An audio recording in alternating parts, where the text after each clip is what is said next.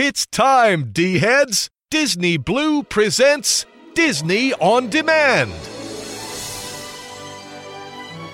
Every week, Disney Blue lets you relive the magic, the movies, and the memories with celebrity guests, the best of classic Disney, and breaking news on Disney's latest.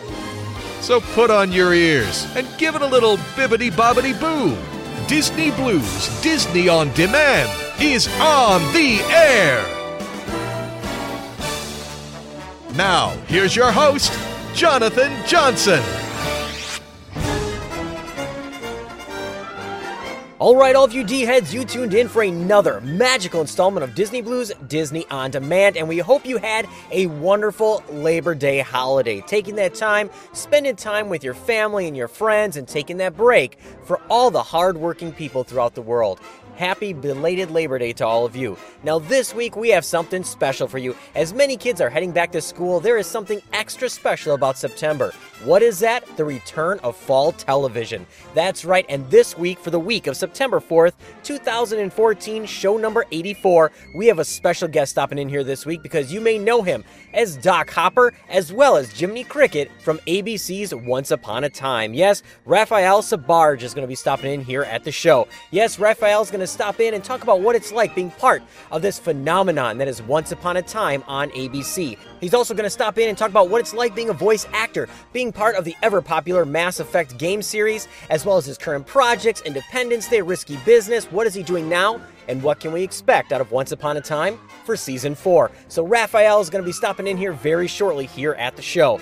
In addition, we have the D team back. No show would be complete without the D team stopping in here at the show. And you have questions and he has answers. And Aaron is going to answer all those questions and I want to know. We also have Paige back with the magical music review, as she's going to review a little bit more of the orchestral side of ABC's Once Upon a Time. We have Nathan back with what's going on this week in Disney history. And let's not forget our D team member from Down Under, Lexi, as she's going to give you more about our very special guest here this week, Raphael Sbarge, in this week's Hollywood Walk. We also have Caitlin back with the latest from the Walt Disney World Resorts with WDW2 and Jason as he's going to go down and deep and give you the latest Blu ray and DVD reviews in the vault. We have tons of news hot off the D wire from the parks, movies, magic, Disney Channel, and more, including upcoming Halloween goodies. So we have all kinds of things planned here this week, all of you D heads. Now, before I kick off the show, I do want to mention that DizRadio.com is proudly sponsored by DVC-Rental.com, where you can save up to 60% in booking your Walt Disney World vacation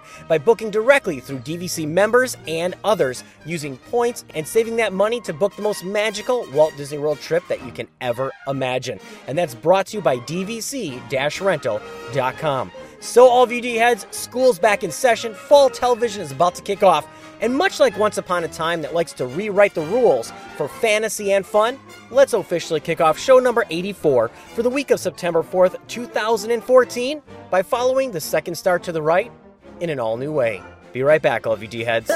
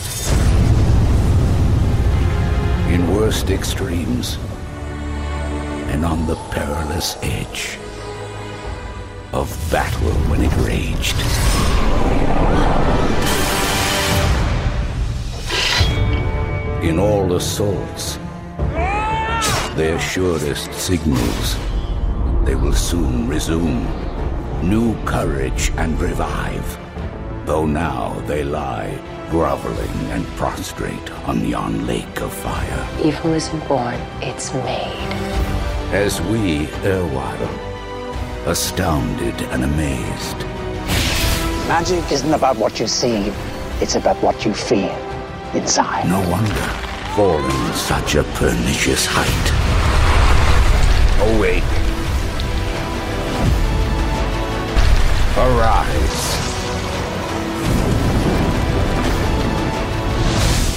Or be forever.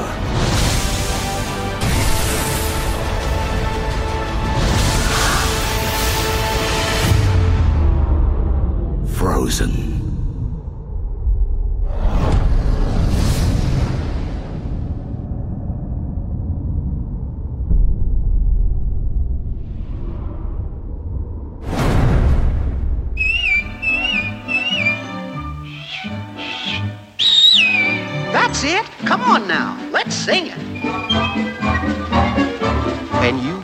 Trouble and you don't know right from wrong, give a little whistle. Give a little whistle. When you meet temptation and the urge is very strong, give a little whistle. Give a little whistle. Not just a little squeak, pucker up and blow. And if your whistle's weak, yell, Jiminy Cricket! Right! Take the straight and narrow path, and if you start to slide, give a little whistle. Give a little whistle. And always let your conscience be your guide.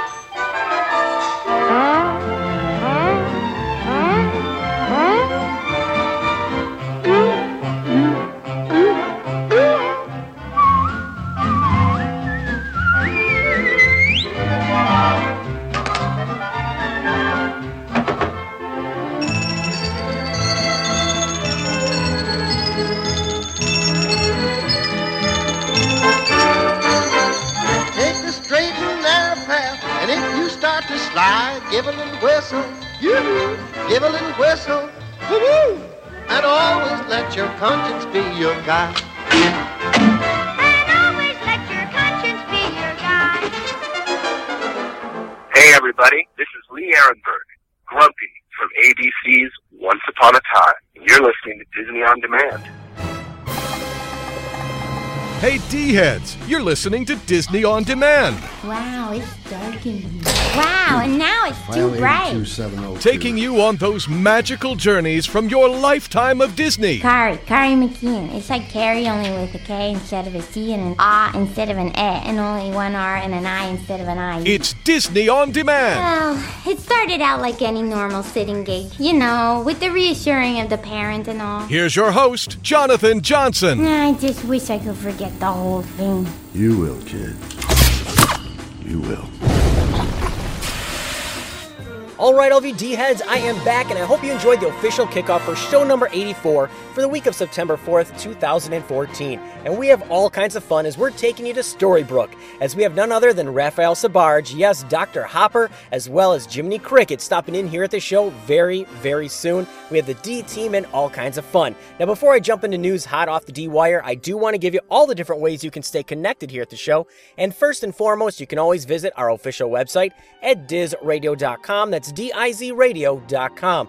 There you can find our full list of past shows, download the complete archives, find our latest news blogs, and more right there on our official website at dizradio.com. That's D-I-Z-radio.com. You can also connect up with us all over the social media outlets on Facebook at facebook.com slash Disney On Demand. You can friend us on Facebook at facebook.com slash John Diz. That's J-O-N-D-I-Z. You can also follow us on Twitter, Pinterest, Instagram, and more. Just search Diz Radio, D-I-Z Radio, or Disney Blue, and that's B-L-U. And remember, you can find all these links on our official website at dizradio.com.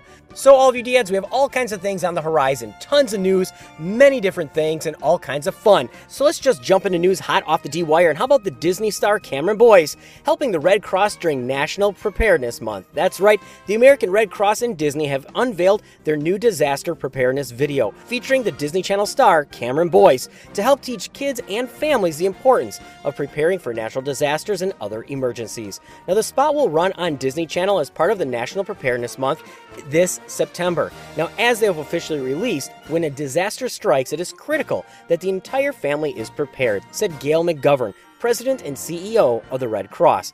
Disney's continued support helps us keep children safe by educating them about the importance of being prepared in ways that are relevant and fun. Now, there's also Disney's Friends for Change, a global initiative that inspires kids and families to take action and make a difference in their communities. Now, this is going to spotlight many things on the video on its website to show children simple ways to prepare for natural disasters. Now, the spot will also air on the Disney Channel. Now, the spot features Boyce, who stars as Luke Ross on the Disney Channel series Jessie, and his friends as they discuss the basics of emergency preparedness. That's right, you can learn, practice, share, and be prepared. And they portray preparing for emergencies as an activity that is easy, fun, and a way to help reduce children's anxieties about the unexpected. Now, this video is one of several collaborative efforts between Disney and the Red Cross right now. There's also a variety of different things that they are doing as they are working together to develop Mickey and Friends Disaster Activity Book, which helps children and families learn how to prepare for disasters through a series of interactive games and activities. And the book is available in both English and Spanish. Now, Disney also contributed to the creation and expansion of the Pillowcase Project. Now, this is through a total investment of $3 million from Disney since 2012. Now, the program supports in school and after school curriculum to help third to fifth graders and their families prepare for disasters. Now, trained instructors teach the youth the safety actions for their various disasters and how to develop a family emergency plan with which they can do with kits and essential items and many things that you can stuff into a pillowcase for easy transport. Now, Disney is also helping the Red Cross during Disaster Relief Month by contributing hundreds of hours of volunteer service through the Disney Volunteers Program all month long and donating Mickey Mouse plush dolls to comfort children in the aftermath of disasters. If you want to find out more about this, keep your eye on the Disney Channel all September, as well as visiting the annual Disaster Giving Program at ADGP and Disney helps ensure the Red Cross is going to help people and homes around the world. Now, since we are talking about things that are helping children and getting people prepared, how about trick or treat for UNICEF? Yes, we've heard that term many, many times uh, ever since we've all been kids, and it just continues on. Well, how about the iconic Trick or Treat for UNICEF campaign going digital in 2014 with spokesperson Zendaya? That's right, actress and platinum recording artist and author Zendaya is this year's Trick or Treat for UNICEF spokesperson, and she is asking kids in the United States to make a difference in the lives of other kids by raising funds for UNICEF's life saving programs. Now, Zendaya, as we all know from Disney Channel show Shake It Up, as well as a music artist and many other things, is going to be appearing as a trick or treat for UNICEF superhero in print, online, and broadcast service announcements to encourage participation in the 64 year old American tradition. Now, donations collected through the Trick or Treat for UNICEF provide medicine, nutrition, clean water, emergency relief, and education to children around the world. Now, in addition to going door to door with traditional orange boxes to collect coins for UNICEF, for the first time, kids and parents can now set up individual fundraising pages on CrowdRise for their friends and family members to donate. Now, new this year, participants can turn their Halloween party into a trick or treat for UNICEF fundraiser by setting up a donation page and including a link to it with an invitation to their party. Now, you can get started at trickortreatforunicef.org. Now, as they have officially said, I loved trick or treating for UNICEF when I was younger because it was such an empowering experience to be able to make a difference. Kids need more than candy, they need basics like medicine, nutrition, and clean drinking water. And millions of them wouldn't have these things without UNICEF, said Zendaya, the 18 year old star and producer. Now, the campaign relies not only on children and parents, but also educators to teach their students the value of helping kids in need. Now, this year, KA teachers can participate through the second annual Trick or Treat for UNICEF School Challenge. Now, the competition will provide 15 grand prize winners with a $1,000 technology grants. Now there's a variety of different ways you can do this. You can print out, you know, your own digital collection boxes and many other things. If you want to find out more, definitely check out trickortreatforunicef.org and get started and just help these children in need this October and Halloween season. Now, moving away from the Disney Channel and all those kind of stars, how about Disney and the parks? And how about Disney unveiling all new programs to offer video souvenirs? That's right, photos may be popular souvenirs among theme park guests. Come on, we all take them. I mean, how many pictures of the castle do you take? Or how many times do you go to the parks and you take the exact same picture that you've taken on every trip? We all do it. It's nothing to be ashamed of. But photos may be the su- popular souvenirs among theme park visitors, but the Walt Disney Company is beginning to test to see how popular videos could be among its guests. Kelly Glassburn with Walt Disney World Marketing posted on the Walt Disney World blog this last week that they are testing the idea of expanding their PhotoPass service program with a new technology to offer video mementos for their guests. Now, the program, when launched, would first be offered to those with Magic Bands and Memory Maker accounts, and only on the Twilight Zone Tower of Terror at Disney's Hollywood Studios at this time. Now, a video posted online shows an example of how the final video could look, with each guest having their own personal touches added. Now, there is no word right now exactly when the new program will be implemented, but it could be fun. I mean, come on, getting a video of you actually getting dropped from the Twi- Twilight Zone Tower of Terror would be fantastic. It would be fun. It would be great, something to look back at. Um, you know, Splash Mountain, Space Mountain, uh, you know, Test Track, you know, a variety of different things. But, you know, I'm excited for it. I might just delve into it. And, uh, you know, I'm not a fan of FastPass Plus, but I might be a fan of video souvenirs. Now, moving right along here in Disney parks and keeping things memorable, let's talk about Adventures by Disney introducing the new Nashville long weekend trip. Yes, Adventures by Disney, the thing that everybody loves, a leader in guided group travel, has now brought families together while touring exciting destinations on six continents since 2005. And now Adventures by Disney offers a new Nashville vacation, exploring the best of what the Music City has to offer. I myself, I love Nashville, it's a fun place. But now, starting in 2015, Adventures by Disney is heading south to the home of the country music and classic Southern cuisine, as well as the setting for their acclaimed television show, Nashville. Now, this new four day, three night adventure will allow guests to immerse themselves in a one of a kind vacation experience as they explore such sites as the Grand Ole Opry, the Bluebird Cafe, and the original RCA Studio B recording studio. Now, Nashville, Tennessee is the latest in the lineup of new Adventures by Disney long weekend trips offering shorter getaways to places such as New York, San Francisco, and Napa Valley. And these four day weekend adventures allow guests to enjoy exclusive experiences in some of America's most iconic locations while making the most of their free time. Now, the new Nashville Long Weekend experience is going to offer a variety of different things, where you can embark on a backstage experience, including a private dinner and live show at the Grand Ole Opry. You can record a song at the famed RCA Studio B.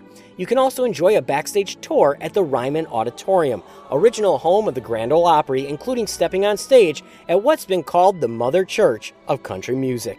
Now, you can also savor an experienced dining opportunity at the legendary Bluebird Cafe, complete with special musical performance and an inside look at the art of songwriting. There's also going to be a variety of other things, including exploring the traditions of Southern cuisine with hands on biscuit making and barbecue sauce making activities and private after hours events with a ghost tour, dinner, and entertainment, including a tour of the Hermitage, former estate of President Andrew Jackson.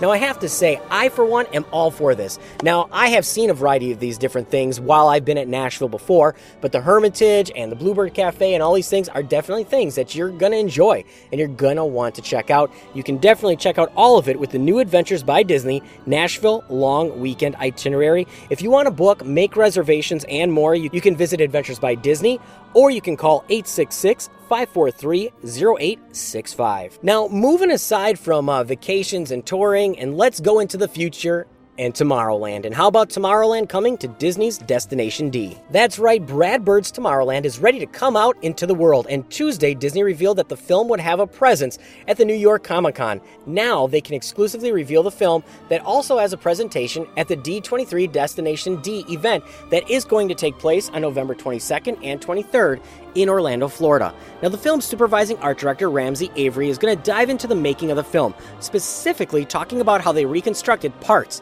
of the 1964 World's Fair, including the It's a Small World ride. Now, you can find out more about the Tomorrowland event and learn how to get tickets at the Destination D event. Now, the Tomorrowland presentation is part of the D23 Destination D Attraction Rewind, which is taking place, like I said, the 22nd and 23rd.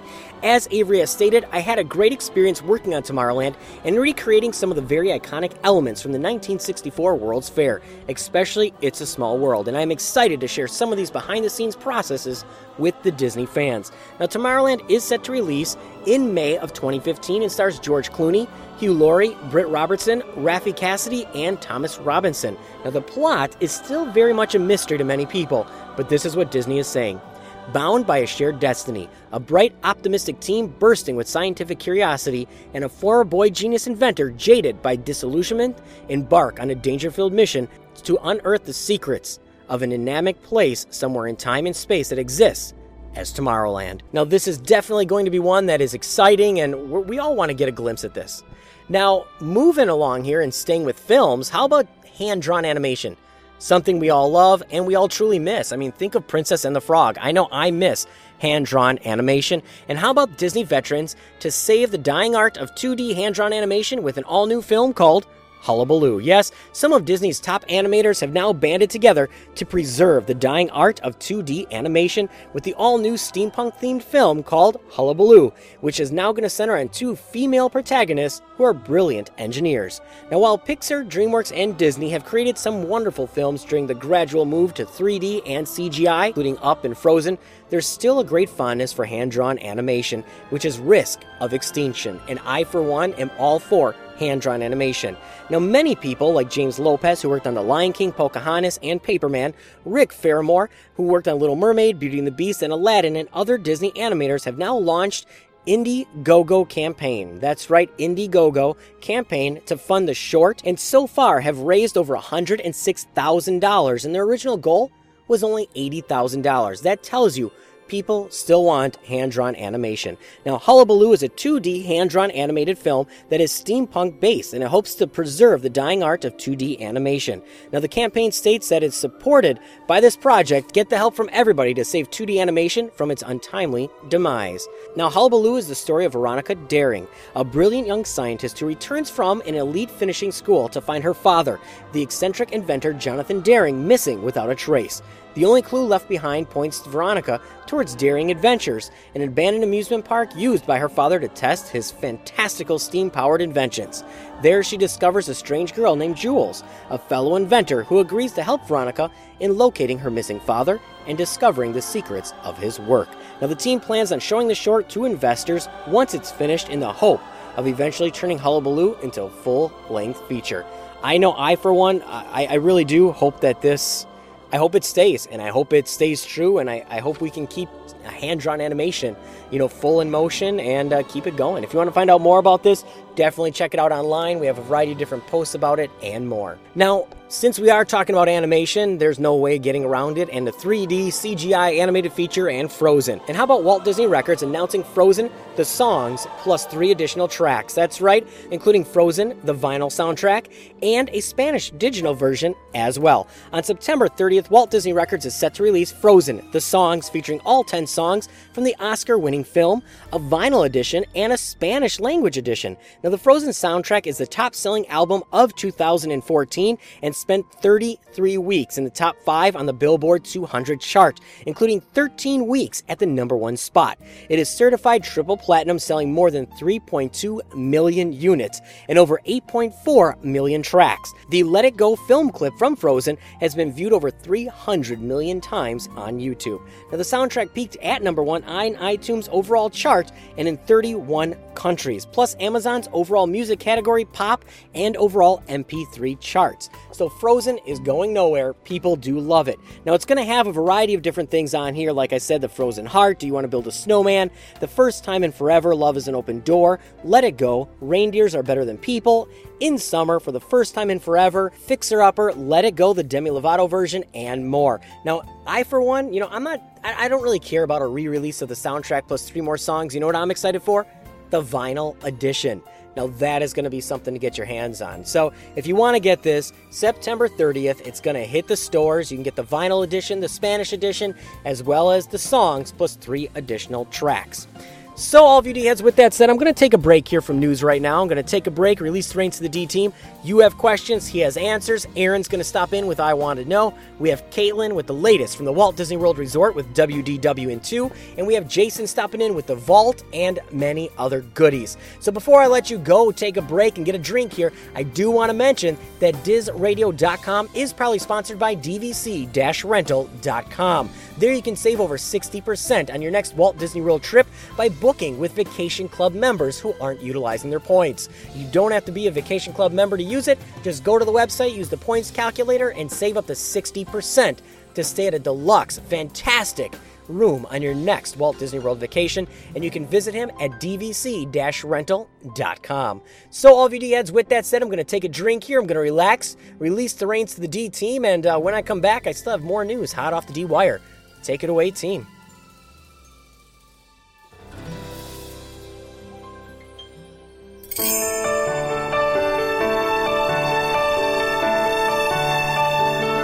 Do you wanna build a snowman?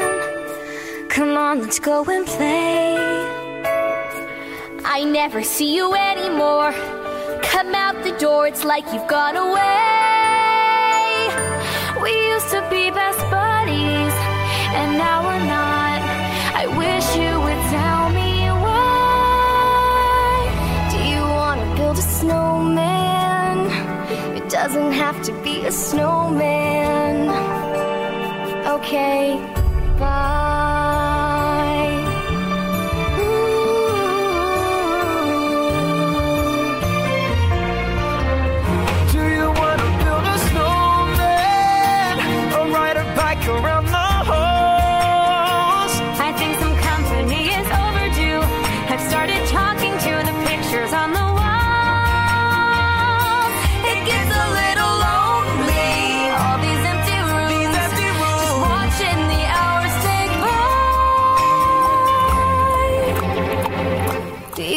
Wanna build a snowman? Wanna build a snowman? Doesn't have to be a snowman. Don't have to be a snowman.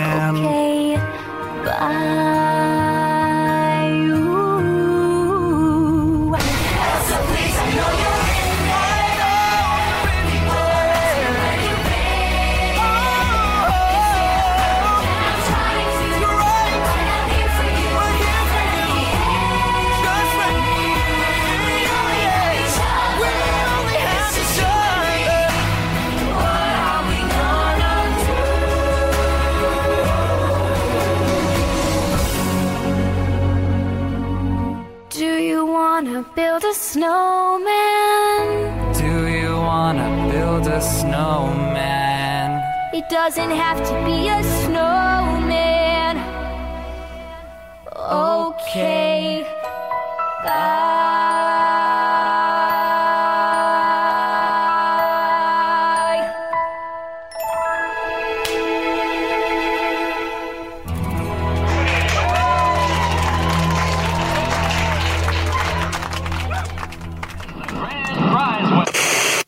Trooper in their dealings with addressed envelope to Davis and Kirk.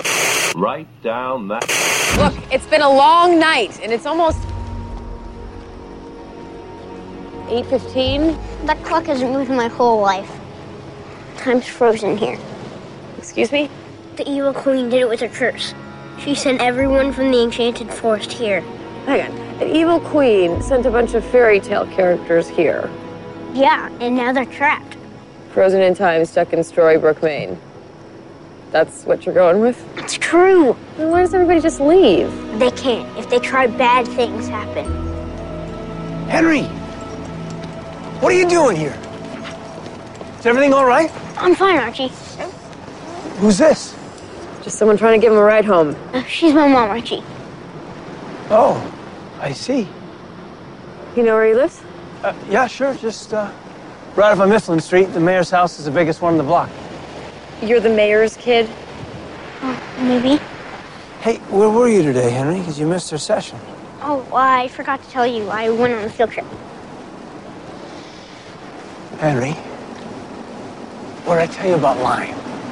Giving in to one's dark side never accomplishes anything. Okay. Well, I really should be getting him home. Yeah, sure. Well, listen, um, have a good night, and uh, you be good, Henry. So that's your shrink. I'm not crazy. Didn't say that. He just he doesn't seem cursed to me. Maybe he's just trying to help you. He's the one who needs help because it doesn't know. That he's a fairy tale character. None of them do. They don't remember who they are. Convenient. All right. I'll play. Who's he supposed to be? Jiminy Cricket. Right, the lying thing. Thought your nose grew a little bit. I'm not Pinocchio. Of course you're not, because that would be ridiculous. You have questions, we have answers. Let's dip our hands into the virtual mailbag and uncover the truth in I Want to Know. Hey, D heads, this is Erin, and I'm back with another installment of I Want to Know. Virtual mailbag is full, so let's reach in and see what questions we have for this week. Our first question is from Micah, and she writes Erin of I Want to Know, I have a question about the Disney Channel. I love the old channel, so just how many logos did the Disney Channel have over the years? Well, the Disney Channel debuted on April 18, 1983 as a premium cable channel. Its original primary logo, used until 1997, features a rounded TV screen with horizontal lines and a Mickey Mouse ear silhouette. The lettering below the logo was changed in February 1986 made to resemble the word mark logo of the channel parent, the Walt Disney Company. To reflect Disney Channel's transition from a premium channel to a commercial free basic cable service, its presentation was overhauled dramatically on April 6, 1997. Logo was often seen without the channel underneath the main logo, and the channel was usually referred to just Disney. Alternate versions of this logo were used for the channel's three program blocks that were launched after the rebrand preschool oriented morning block Playhouse Disney, adult oriented nighttime block Vault Disney, and preteen targeted weekend block Zoog Disney. This logo was also shown with many other characters in it, an element that was dropped in 2000, though the original variant of the logo continued in use until 2002 during the Playhouse Disney and Vault Disney program blocks. A restyled variant of the 97 logo was introduced in late 1999, featuring varied coloring of the Mouse Ears TV. This variant was used only during afternoon and evening programming until October 6, 2002. After Vault Disney was discontinued in September of 2002, this logo also appeared during the late night hours until the original version of the 2002 logo was introduced. Disney Channel introduced a new look on September 20th, 2002. In addition, a new logo, still based on the Mickey Mouse silhouette and Disney's signature, appeared on screens on October 7th and was rolled out to other countries the following year. Moreover, Disney Channel started using a series of celebrity bumpers still in use, featuring live action or animated characters, often drawing the Disney Channel logo using a glow stick. Disney Channel updated its on air look on May 7, 2010, and began using a modified version of their 2002 logo, which originally was introduced two months earlier, being seen only in bumpers for the channel's weekend evening programming. The Mickey Mouse head silhouette is inside a box resembling a smartphone application icon this time. And then recently on May 23rd of 2014, Disney Channel overhauled its logo for the first time after having only minor updates to its logo for the past 12 years of its existence. The new logo incorporates the ears moved on to the eye of Disney and the Disney logo in the Walt Disney font. Also, the tube shape was removed. Two circles were added to the left and right of the dot on the eye, and stylized Mickey Mouse head shape was retired after 12 years. Well, our next question is from Tammy Franklin of Michigan. She writes My question for the D team has to do with Not Quite Human. I just love those great made for TV movies. Are they available anywhere? How many did they make? Are any of the stars doing anything now? Thank you for the help and the nostalgia. Well, Not Quite Human is a 1987 movie. The story is based on the Not Quite Human book series by Seth McEvoy. It was the first of three films in a series. Its sequels are Not Quite Human 2 in 1989 and Still Not Quite Human in 1992. The filming locations were in Scottsdale and Phoenix, Arizona. The movie is about Dr. Jonas Carson, who creates an android that looks like a human 17 year old boy, and he adopts him as his son and as an older brother to Becky, who names him Chip. After the Carsons move to a new town, Chip is enrolled in high school alongside Becky. Dr. Carson also begins teaching science at the school so he can help keep a close eye on his son's progress. Dr. Carson's former employer seeks to apprehend Carson's functional android, believing that he is entitled to this advanced technology since it was developed while Carson was under a contract that he didn't fulfill. Vogel has plans to turn Chip into a war machine military project. Biggest stars in the movie was Alan Thicke, who's had a great acting career, Kristy Swanson, who was Buffy the Vampire Slayer, also had a great movie career. Robin Lively had an acting career in TV, and Jay Underwood, who last appeared in a movie in 2010, also had a good career. These movies were released on VHS but not on DVD. They are available for sale on Amazon. However, all three movies can be watched on YouTube. Our final question is from Michael J. of Daytona Beach, Florida, and he writes Diz Radio, my first attempt at asking a question, so here I go. At the Magic Kingdom at Walt Disney World, the Liberty Tree Tavern used to have a children's menu, I think, with a Patriot Mickey on it, maybe in the 1980s. And did they ever have characters at this dining experience? And just how long has the tavern been around? Since the park began? Has it undergone any changes over the years? Thank you for a great show and podcast. Well, Liberty Tree Tavern opened on October 1st, 1971, opening day of the Magic Kingdom. I couldn't find a picture of the Patriot Mickey menu, but I did find an old menu with the Liberty Tree maze on it. There used to be a character dining experience called Liberate Your Appetite Character Experience that had the traditional characters dressed up in their finest Revolutionary War era garb. As far as I can find, the restaurant has not undergone any major refurbs, but the outside was refurbed around 2010. Well, D heads, that concludes another installment of I Want to Know.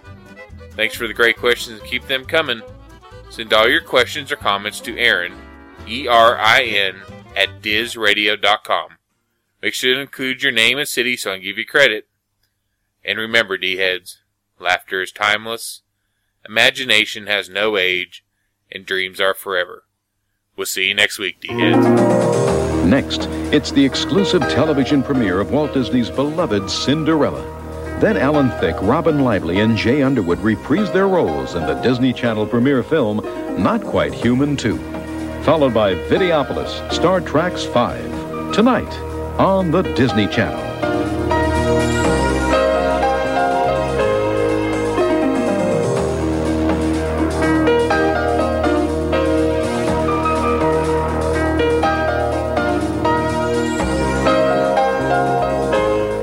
Chip Carson is back. There he is. The boy who's not quite human. Chip, your right leg. And now, Chip's off to college and not quite human too. But it's tough to keep up with the college crowd, especially when it comes to social graces. Hi, my name's Chip. Do you want to go out with me? But when Chip finds someone who's just made for him, Your face is symmetrical. it's a robot romance with a bug in it. Without this, they're scrap metal, and they don't even know it. This is some sort of hostile program, specifically for destroying androids. I belong to them. There's nothing I can do about it. Jay Underwood and Alan Thicke are back for more adventure as the Disney Channel continues to bring you original films you can't find anywhere else. An all new Disney Channel premiere film, Not Quite Human 2, tonight.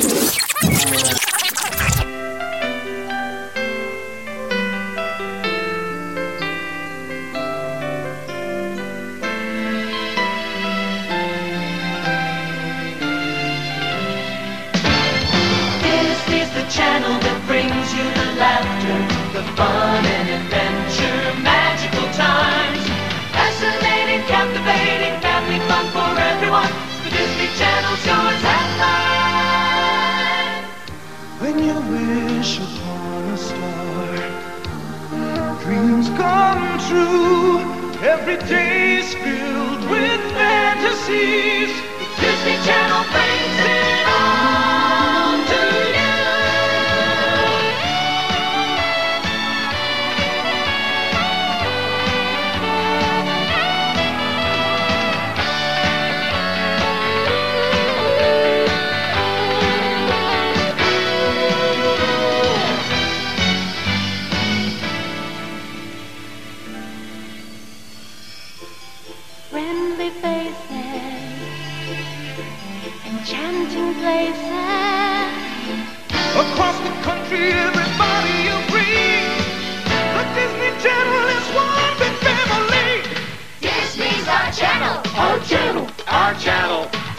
Channel. Our channel.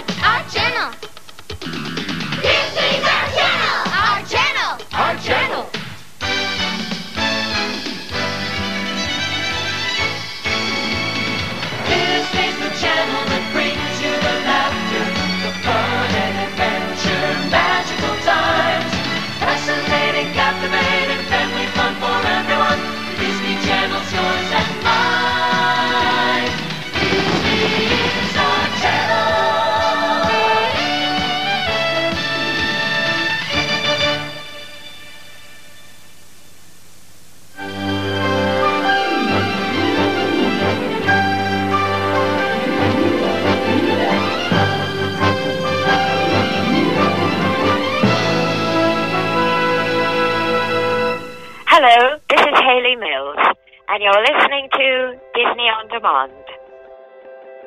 Hi there, it's Caitlin here with WDWN2, a quick rundown of what's happening in the parks. I'm excited to share that there is a brand new special ticket event within Mickey's Not So Scary Halloween Party this year. Get your tickets for the Villain Sinister Soiree, a wicked takeover of Cinderella Castle. This includes preferred viewing for the Boo to You parade and Hallowishes. Afterwards, join Lady Tremaine for desserts and entertainment at Cinderella's royal table. We've heard that the guest list includes Cruella, the Evil Queen, and Maleficent. Lady Tremaine even plans to sing a few bars of some of her favorite tunes if the crowd is ready for it. Tickets are $99 for ages 3 and up, and admission to the Not So Scary Party is also required. Other new features at Mickey's Not So Scary Halloween Party this year include the Diamond Horseshoe transformation into Club Villain. Join your favorite bad guys for music and fun inside all night long. Also, Snow White and Aurora will be at the Fairy Tale Princess Hall and might be expecting some villainous guests, the Evil Queen and Maleficent, so make sure to stop by. Disney Parks announced some delicious new offerings this month, so get ready for your mouth to water. Golden Oak Outpost is serving something new loaded waffle fries. From BLT fries to barbecue pork fries, the stomach's the limit at the new and improved Golden Oak Outpost. One last thing on the horizon at Magic Kingdom. The Move It Shake It Celebrated dance party is getting a revamp. This fall, new characters, new music, and an interactive portion of the show will transform it into Move It, Shake It, Dance, and Play It. You never know what will happen. How fun! Thanks for listening, and until next time, don't forget you can fly. We get the tricks, you get the treats. Tune in all October for our annual not so scary Halloween celebration. Let Jonathan and the D team lead you into your doom buggy with Halloween guests, spooky tunes, and Halloween fun. Only on DizRadio.com. That's D I Z Radio.com. Happy Hallowishes, everyone. Serpents and spiders, tail of a rat. Call in the spirits wherever they're at.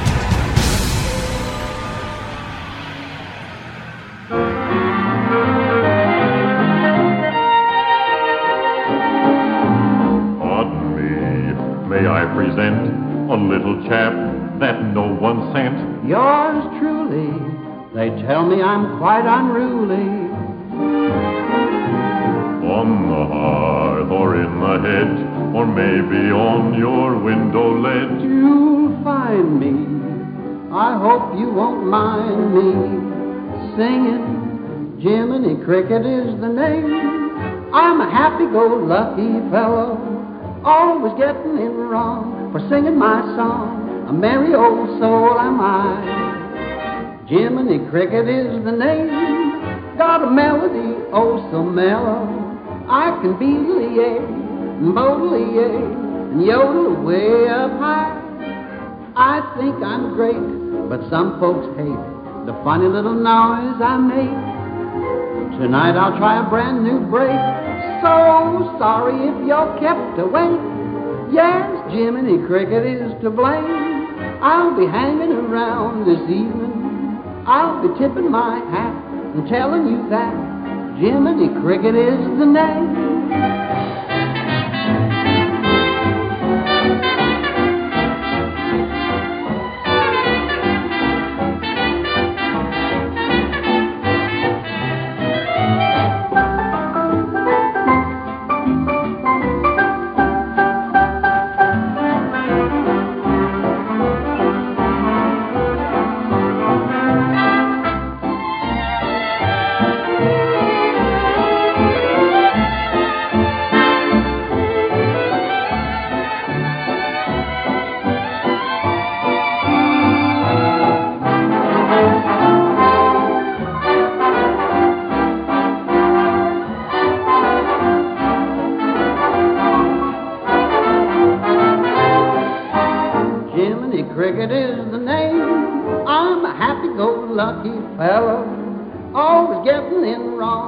Singing my song. A merry old soul am I. Jiminy Cricket is the name. Got a melody, oh so mellow. I can beedle-yay or bodle-yay, yodel away up high. He thinks he's great, but some folks think the funny little noise you make. Tonight to try a brand new break. So sorry if you're kept awake. Yeah, Jiminy Cricket is to blame. I'll be hanging around this evening. I'll be tipping my hat and telling you that Jiminy Cricket is the name.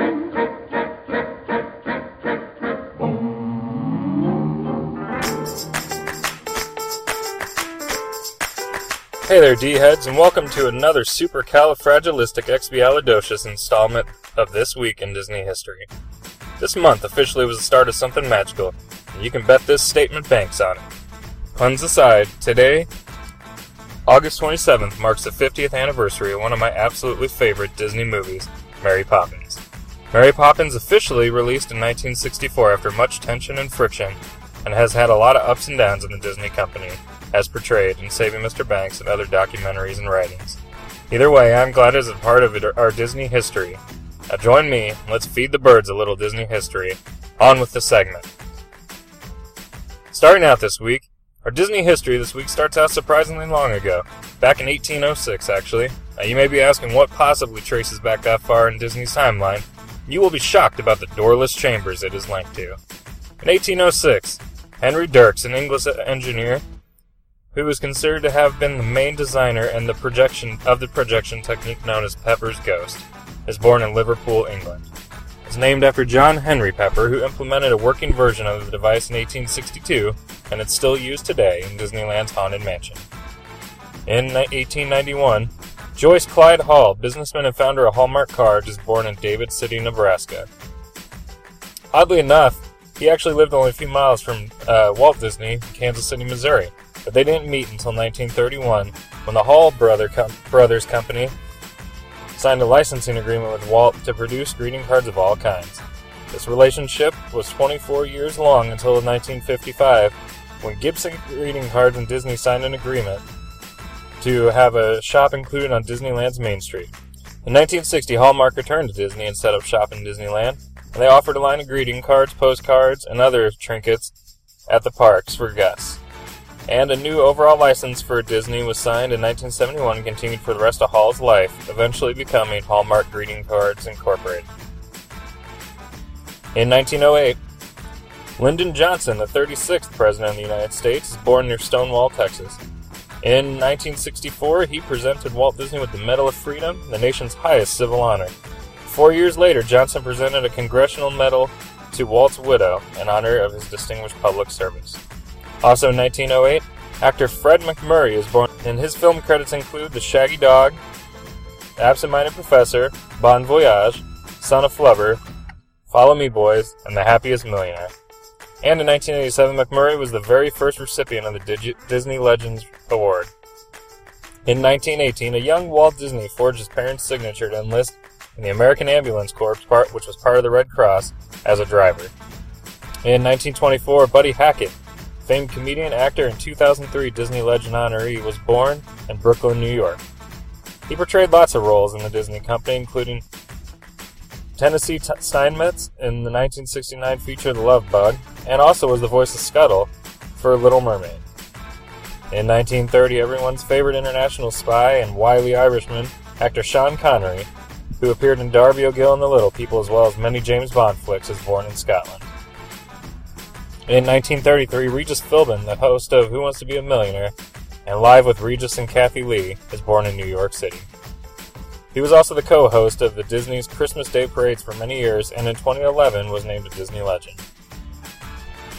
In 1934, 15 months after its release, Disney's short The Three Little Pigs has grossed $150,000. That's a lot of money for that time, considering movie tickets sold for about 5 cents each. In 1942, Disney's sixth animated feature, Saludos Amigos, has its world premiere in Rio de Janeiro, Brazil. In 1952, Paul Reubens, also known as Pee Wee Herman, and the voice of Rex, the Star Tours pilot for the original Star Tours attractions, born in Peekskill, New York. Random fact about Reubens Reubens' Disney voice credits also include Fife for Beauty and the Beast, The Enchanted Christmas, Dennis and The Teacher's Pet, and Lock for The Nightmare Before Christmas. He also shared a birthday with Charles Fleischer, and it was Reubens who coincidentally provided the voice for Roger Rabbit in very early animated tests of Who Framed Roger Rabbit back in 1983. In 1955, the Mickey Mouse Club Theater opened in Disneyland's Fantasyland, as well as at Disneyland, the Chicken of the Sea pirate ship and restaurant opened. In 1962, Meet Me at Disneyland aired episode 11, Swinging at the Magic Kingdom. As well in 1962, voice actor Dee Bradley Baker is born in Indiana, and you may know him as Perry the Platypus. In 1964, Disney's live action Mary Poppins has a lavish world premiere at Grauman's Chinese Theater in Hollywood. In 1973, one of Walt's original nine old men, Ward Kimball, officially retired from the company. In 1982, Grammy Award winning singer LeAnn Rimes who's chosen to sing Remember When, which was Disneyland's anthem song for the 50th anniversary celebration, is born in Jackson, Mississippi. In 1989, we got a good chunk of history here. In Florida, the Ewok Village opens at the entrance to the Star Tours attraction at Disney MGM Studios theme park. The Indiana Jones Stunt Spectacular attraction is dedicated at Disney MGM Studios in Florida, and it's the first theme park attraction to use a computer based show control system in conjunction with a programmable logic controller system to trigger, control, and sequence complex live events in real time. Usually, most of those sequences in the past were controlled by actors, but no longer had to be. The Indy Stunt Show is scheduled to be closed, unfortunately, at the end of January 2015, as well as the American Idol experience, in order to make way for a much rumored and anticipated Star Wars themed land. Although American Idol has already closed as of August 31st, unfortunately. At Disney MGM Studios, Jim Henson, who's making a special appearance to announce his pending partnership with the Walt Disney Company, and Kermit the Frog leave their imprints and signatures on the courtyard of the Great Movie Ride. In 1994, after months of rumors that Jeffrey Katzenberg will step exit as chairman of the Walt Disney Studios, the company announced that he will step down in September at the end of his contract, and that Caravan Pictures producer Joe Roth will take over. Also in 94, the Art of Disney shop opens in Disney Village Marketplace at Walt Disney World. In 1998, the syndicated TV series Disney's Hercules premiered with the episode Hercules and the Apollo Mission. In 2000, Disney legend Carl Barks, the cartoonist who drew Donald Duck comic books for over three decades, passed away at the age of 99 at his home in Grants Pass, Oregon. In 2002, Disney's California Adventure hosts the first ever ABC Primetime Preview Weekend. In 2003, a test run of the Magic Kingdom's newest attraction, Mickey's PhilharMagic, takes place at Walt Disney World and will officially debut October 8th. In 2006, Disney Channel's The Cheetah Girls 2 airs. An amazing 7.8 million viewers tuned in to watch the original movie, which featured Raven-Symoné of That's So Raven. Also in 2006, thousands of fans, along with Kyle Massey of That's So Raven, gathered at ToonFest 2006, held at Disney Studios in Burbank, California. This was the first official fan fest dedicated to the family-friendly online game Disney's Toontown Online. Alright, we got lots of 2008 news this week, D-heads, so here we go. In 2008, Disney announced it has sold 298 acres of Florida land to Four Seasons hotels and resorts for a hotel and golf course to anchor previously announced luxury development on the northeast border of Walt Disney World. We fast forward to 2014, the Four Seasons Resort at Walt Disney World has finally opened and is ready to have all the luxury soaked in. Disney opens its newest exhibit, a hurricane simulator at Epcot, which aims to teach visitors how to better protect themselves and their homes ahead of dangerous storms. Kingdom Keepers 2, Disney at Dawn, the second book in the Kingdom Keepers series, set inside the Walt Disney World Resort, is written by Ridley Pearson and is published by Disney Book Group, was released. In July of 2008, Robert Olvera risked his life by pulling a man from the wreckage of an overturned semi, and Juan Morales talked a man out of trying to jump off an overpass and use the Garden Grove Freeway. In 2009, the Walt Disney Company announced that it is buying Marvel Entertainment for $4 billion. In 2011, Hurricane Irene, which is on track to hit the New York area with gale force winds in the neighborhood of 100 miles an hour, triggered the cancellation of all shows on Broadway for Saturday and Sunday that weekend, including Mary Poppins and The Lion King. Also in 2011, at approximately 6:30 a.m. Hawaii time, the doors of the Maka'a lo- lobby of Aulani, a Disney resort and spa, opened and the first guests entered. Also in 2011, it was announced that the Disney Channel has ordered a third season of its hit kids series, Good Luck Charlie. In 2012, closing out this week, at Tokyo, Disneyland's Goofy Paint and Play House opens in Toontown, and guests were able to operate a paint shooting applicator called the Toon Tone Splatmaster to redecorate Goofy's room. Well, D-heads, I just wanted to uh, apologize if I sound a little off this week. I've been fighting tons of uh, colds off and on with the weather changes here in the Midwest. So uh, I apologize for all the throat clearing and the uh, the stuttering off and on. Hopefully, I'll be better uh, next time around. But that's it for this week in Disney history. There was a ton to cover this week, it seemed, and I hope you all had a wonderful Labor Day weekend and at least got to spend some time with your families and enjoy the uh, technical last days of summer that everybody dreads coming around. Sometimes I wish we had Phineas and Ferb's summer and summer vacation. The show started in 2007. That's a seven year summer. When is it ever going to end? Anyways, D heads, have a great week and see you real soon.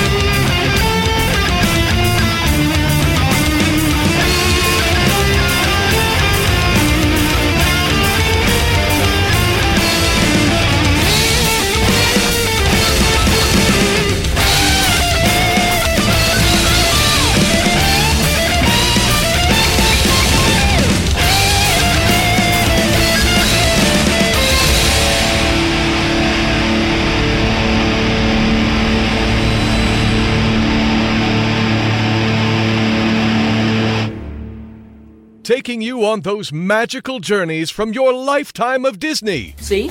Wow! It's Disney on Demand. Dibs. Here's your host, Jonathan Johnson. Okay, I'm convinced. And a little disgusted. All right, LVD heads, I'm back once again, and thank you, Erin, Caitlin, and Nathan, all for stopping in this week and spreading that cheer, that fun, and that magic for all the D heads tuning in.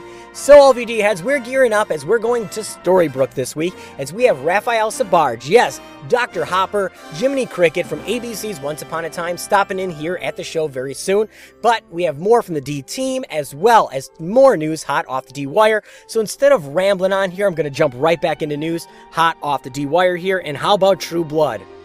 Yeah, I thought I paused for a second. You're like, True Blood and Disney. How about True Blood's Anna Camp casts an evil spell on Disney Sofia with Sofia in the First? That's right, Anna Camp from True Blood on HBO series is becoming a Disney princess, and TV Line has released it this week. Now, the former True Blood star is lending her voice to Disney Junior's Sofia the First, The Curse of the Princess Ivy, a primetime special that's airing on the Disney Channel this coming November. Now, Camp will play the villainess who won't rest until the entire kingdom of Enchantia has been turned black and white. Now, the Princess Ivy special also features a very special appearance by none other than Rapunzel. Now, she is going to come in and save the day and help Sofia save Enchantia. Now, there's not much more released about this right now, but it is going to debut in November, and Anna Camp is going to be part of Sofia the First, The Curse of the Princess Ivy, coming this November.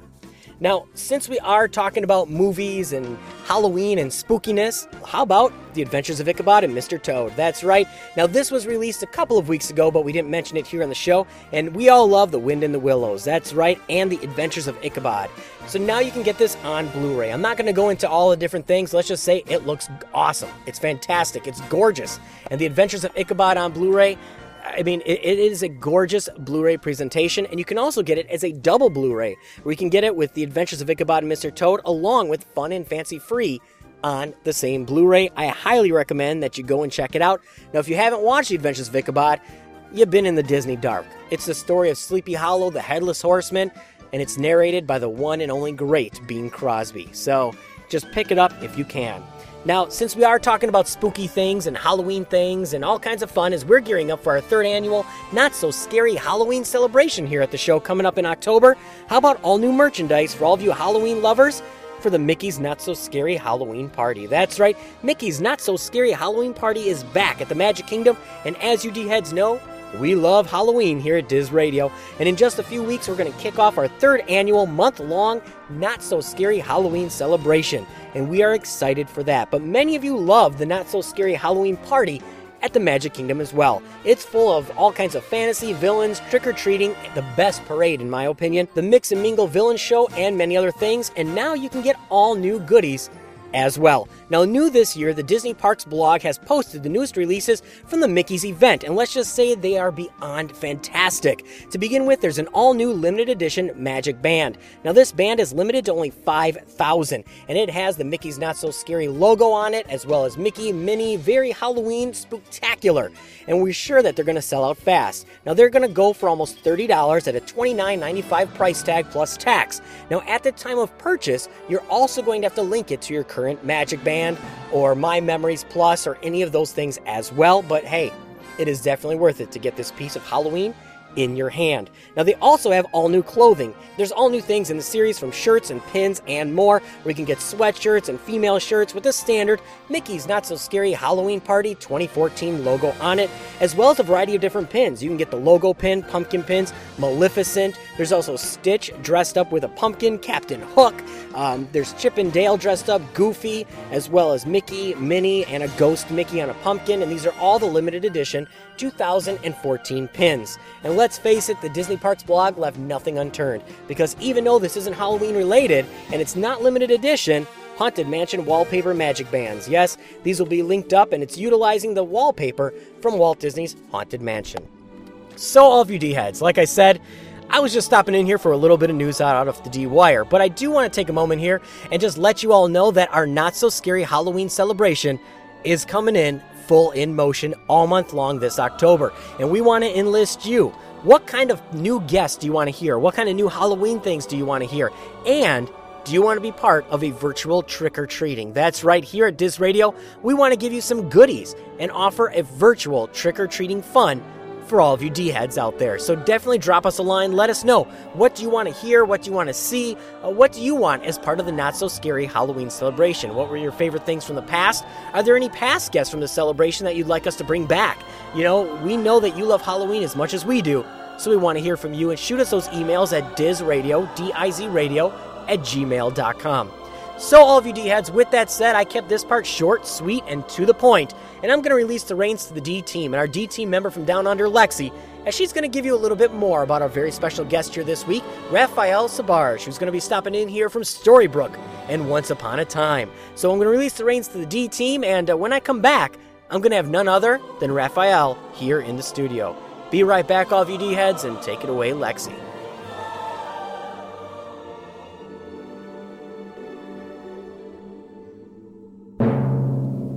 Higgitus, figgitus, umberkazing. I want your attention, everything. We're packing to leave. Come on, let's go. No, no, not you. Books are always first, you know. Huckety buckety wuckety whack, abracadabra dabra knack. Shrink in size, very small. We've got to save enough room for all. Figgitus, figgitus, figgitus, mum. Prestidigitonium.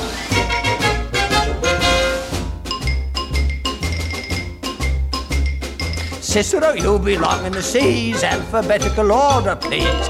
Alakafez, Bellicazes, Malacazes, Baripity. Diminish, diminish dictionary. That word's in your vocabulary. Hockety, pockety, wockety, whack. That's the way we've got to pack. Higgitus, figgitus, bigotus, bum, higgitus, figgitus, bigotus. Uh, let's uh, start again. Hockety, pockety, wockety, whack. Odds and ends and bric-a-brac. Higgitus, figgitus, bigotus, bum, prestidigitonium. Higgitus, figgitus, bigotus, bum, prestidigitonium. Hurry up there, hurry up, hurry up. oh, this is the best part. Higgitus, figgitus, bigotus, mum, press the prestidigitonium. Higgitus, figgitus, bigotus, mum, Press the prestidigitonium. Ah!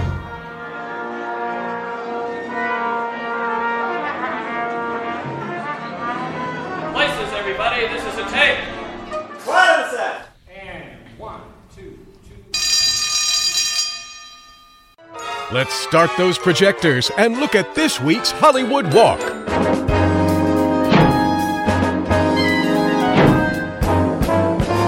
Lights. Camera.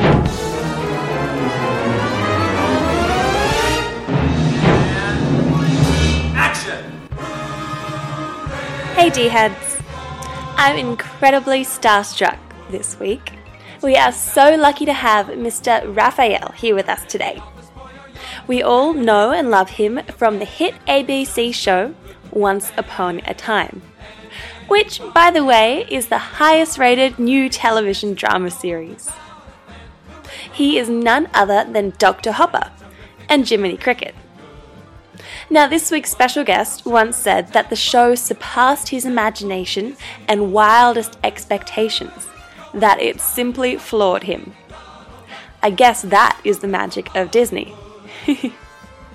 so, for some background information Raphael comes from a theatrical New York City family. So, it is clear that acting and art is in his blood. His mother was a Broadway costume designer, and his father is a writer, artist, and filmmaker. And he was even named after a famous painter. this week's special guest started acting at a very young age, age four to be exact. And his first on screen appearance was in an ad for Sesame Street. How cool is that? He is literally a part of entertainment history. And after this, he began working as an actor from age 13 and was on Broadway by age 16. Now that is awesome. Since then, this week's special guest has appeared in an incredible amount of movies, TV shows, and stage productions. On the big screen, we can see him co starring in Risky Business with none other than Mr. Tom Cruise, and in other fantastic movies like Independence Day, Message in a Bottle, Vision Quest, The Assassination of Richard Nixon, and Pearl Harbor. Now, that is definitely an impressive list of credits. Raphael has also appeared in over 30 films.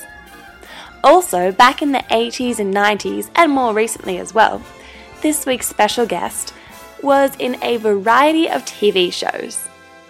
These include Billionaire Boys Club, Quicksilver Highway, Prison for Children, Final Verdict, Murder 101, and Cracked Up.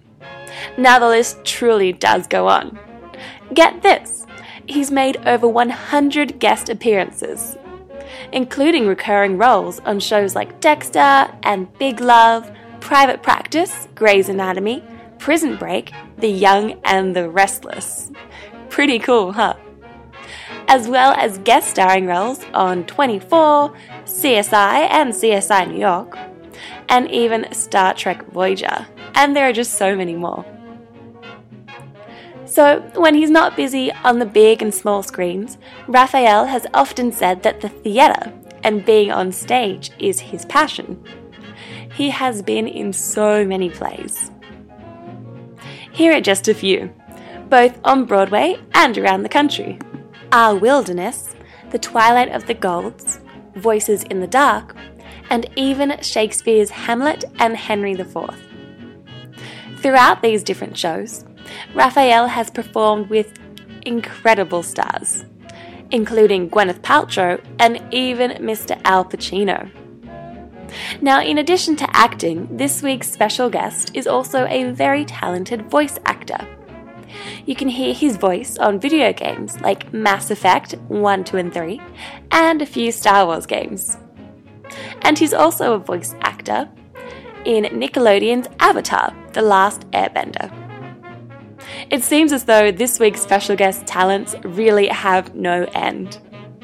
Disney is definitely lucky to have him as part of the family. Also, similar to many other members of the Disney family, this week's special guest lends his time to charity work. For instance, Raphael started a non profit organisation that helps local green organisations fund projects for their communities. Wow! With all of his acting credits and his initiative in giving back to the community, this week's special guest is really someone very special indeed. So thank you, Raphael. Disney would definitely not be the same without you. Trooper and their dealings with addressed envelope to Davis and Kirk. Write down that piece. Regina, I'm just so pleased. I'm, uh, I was concerned. I'm, I'm just so glad the way things worked out. There's just one problem, Dr. Hopper. I'm afraid. No, I'm dreading. That Henry's birth mother will wake up one day full of regret over leaving him and come here to take him back. Wasn't it a closed adoption? And you're both perfectly honest to each other, right? Yes, but I'm worried about something bigger than the laws at play.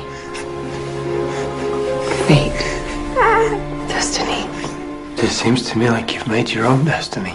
But there's still someone out there who could destroy it. Regina, if you keep worrying about the future, you'll never enjoy the present. This child has brought something to you. Love. Revel in that. Revel in being a mother.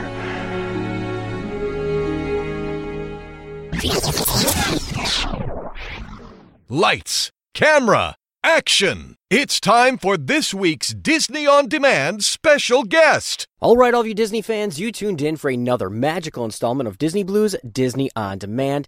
And with us here this week, as we continue to bring you all the magic and memories from your lifetime of Disney, is somebody that is no stranger to you. You know him from Independence Day, The Guardian, as well as Mass Effect 3 as Kaidan Alenko. You also know him as Archie from Once Upon a Time, and he also has some other things on the horizon from other TV shows. We have none other than Raphael Sbarge with us. Welcome to Disney On Demand. Hey, it's great to be here. Thanks so much for having me. It is our pleasure having you on. I mean, you know, somebody with your resume, so many different things from early on with Risky Business, Pearl Harbor, you name it, as well as the, uh, you know, very popular Mass Effect 3, Once Upon a Time, and so many other things. I guess, as I always like to start it for all of our guests, is what got you into acting? Gee, um, you know, it was sort of a, um, um, very unusual backdoor. I, I, I was on Sesame Street uh, the first year of Sesame Street, actually. They were looking for kids. And I just happened to be living in the Lower East Side, New York. And there was this new show, and it had these wacky puppets, Big Bird and Oscar the Grouch, and all these various sweet folks. Um, and uh, we, uh, I, I did a I did a whole bunch of them. Um, they they offered me a contract apparently, uh, so my mother said, and she said no because she didn't want to be a stage mother, and she at that point also didn't want me to um, of go into this business without kind of knowing what it was. In other words, she wanted it to be my decision. So I, you know, she's a costume designer in New York, did a lot of Broadway shows, and and was a professor at Yale for a while. So I was around the theater a lot and backstage and hanging out with actors, and so it was kind of a world that became very familiar to me. And so when I was about 13, I decided to be an actor. And uh, we had been living in Connecticut for a little bit and then moved back to New York. And in the course of doing so, I um, called an actress friend of ours and said, what do you do? And she said, well, here's my agent's phone number, call him. And I was a very precocious kid um, and had public transportation in New York City to kind of get around. And what I did was I you know, went over there and met them and, and, uh, you know, introduced myself and they said, do you, do you sing? I said, oh yeah, I've been in a boys choir.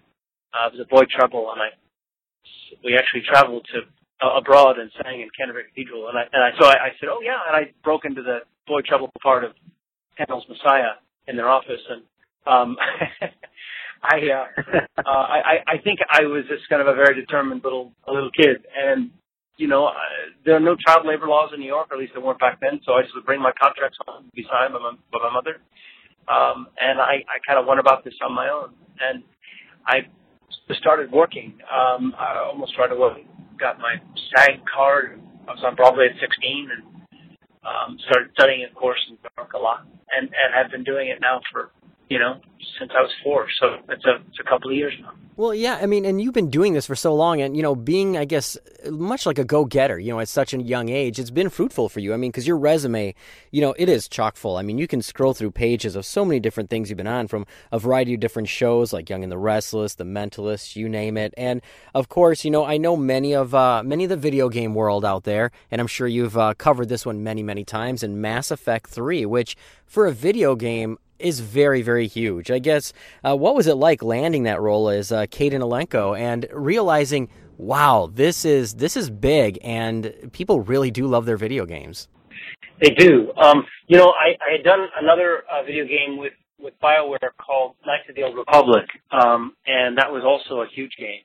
Um, and then I, I got actually, actually, I'm in Mass Effect one, two, and three. Actually, um, this is a character that travels through the three games, and he's a, um, you know, sort of a fan favorite, I guess. I mean, I, it's a it's a really cool game. I mean, I, I I'm not a gamer myself, but I've played this game a bit and enough certainly to know how extraordinary it is. And and I've heard people speak about this particular game, Mass Effect, I guess, as being kind of in the in the video game world, kind of like the Star Wars of its generation. I mean, it it, it brought more women into gaming than any other game. It had, um, you know, the most realistic and and kind of more filmic uh, kind of experience.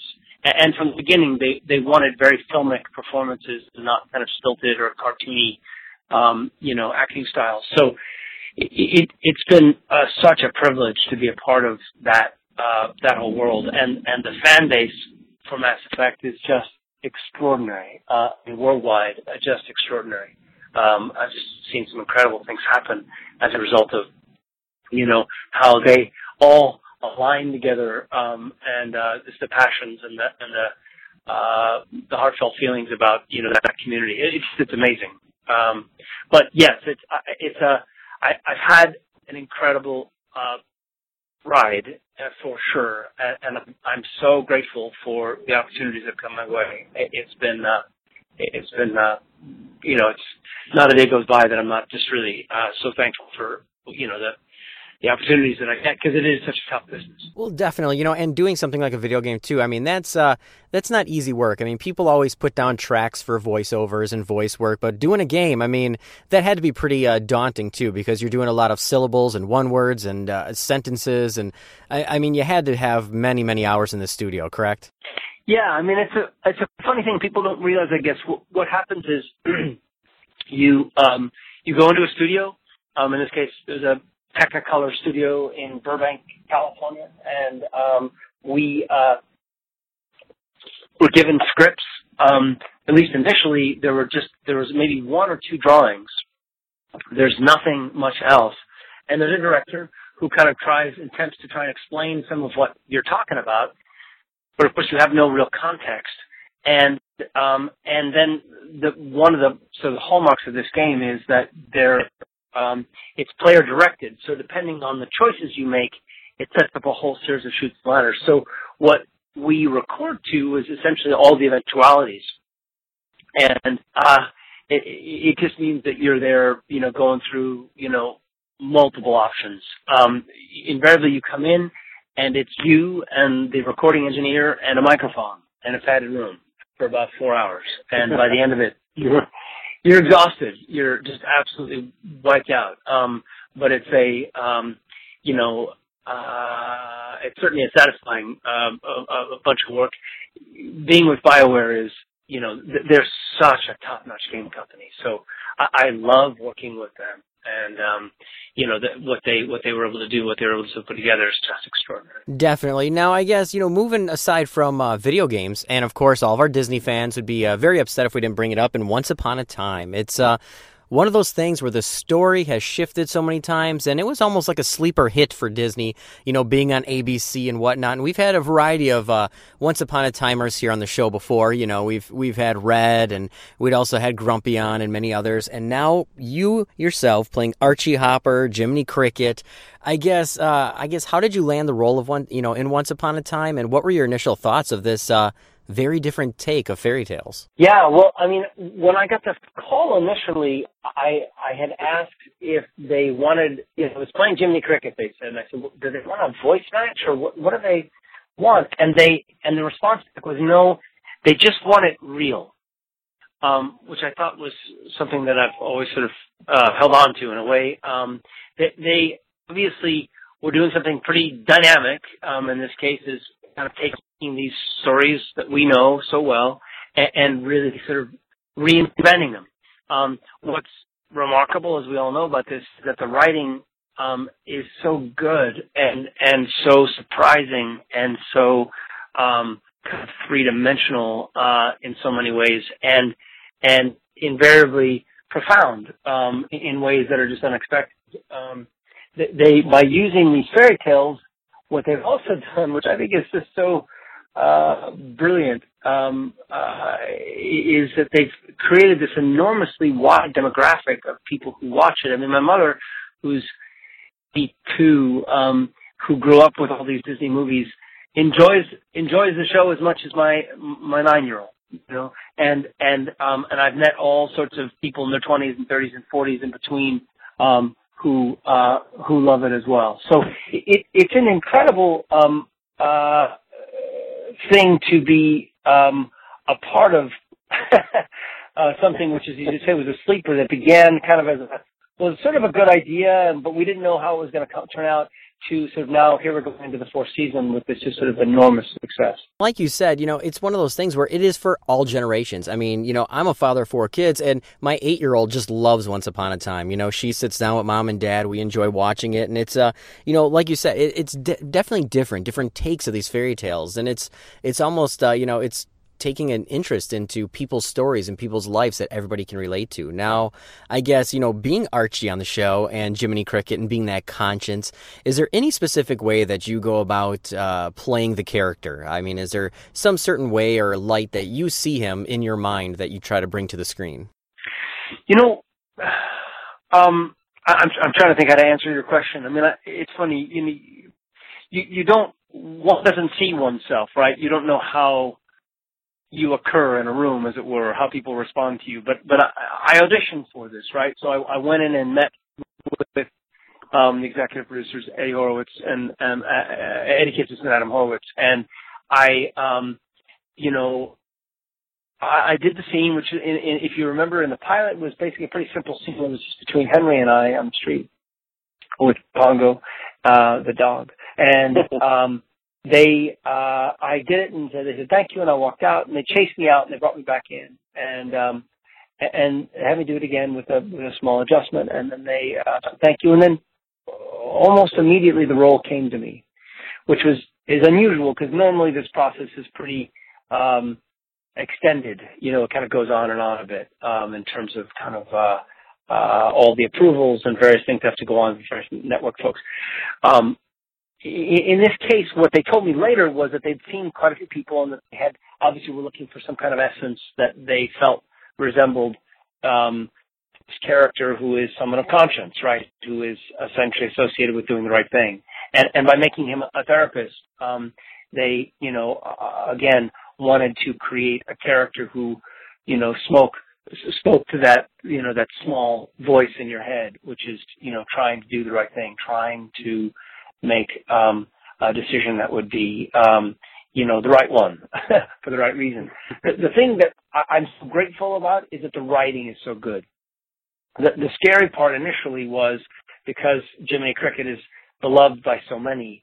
Um, you know, you, you, you worry that you are going to walk into something and, um, um, well, that you would be somehow, that you would let a lot of people down because they have such an association with the character. Um, the writing has been so uh, strong. And, and uh, for them in the first season, when they're giving everyone backstories, when they gave Jiminy this backstory of having, you know, this very, very sad backstory of someone who really had done the wrong thing for so long, and then only by having done that, really then devoted himself to doing the right thing. Um, and and from there, then evolved the conscience. I, I just thought that was uh, again just so inspired and and thrilling. So the writing has kind of been my my kind of north star. It's been the thing that's kind of helped kind of help, me find my way into who he is. And and again, um, you know, I, I have things in my life that, that I that I draw from, and and things that are important to me. Um, I, I don't. Um, you know, I, I feel very strongly about doing the right thing, and I, I, I like to consider my, my myself a, a man of conscience. Um, uh, but but that said, um, you know what they've done is given me a really strong roadmap. Um, again, this is just because the writers are just so good in the show. Definitely, you know, and they connect the stories so well and tell the stories in such a great way. I guess out of all the seasons so far, I mean, we know that you can't give any spoilers. You know, it's just one of those things where you're probably finding out just as much fast as we're finding out. You know, so you know we understand how that area works. But looking back at the previous three seasons, is there any one season that was your absolute favorite to date? You know, looking back and whether it was the story or the arc or anything at all, where you're like, you know, that was just one really good season that you loved.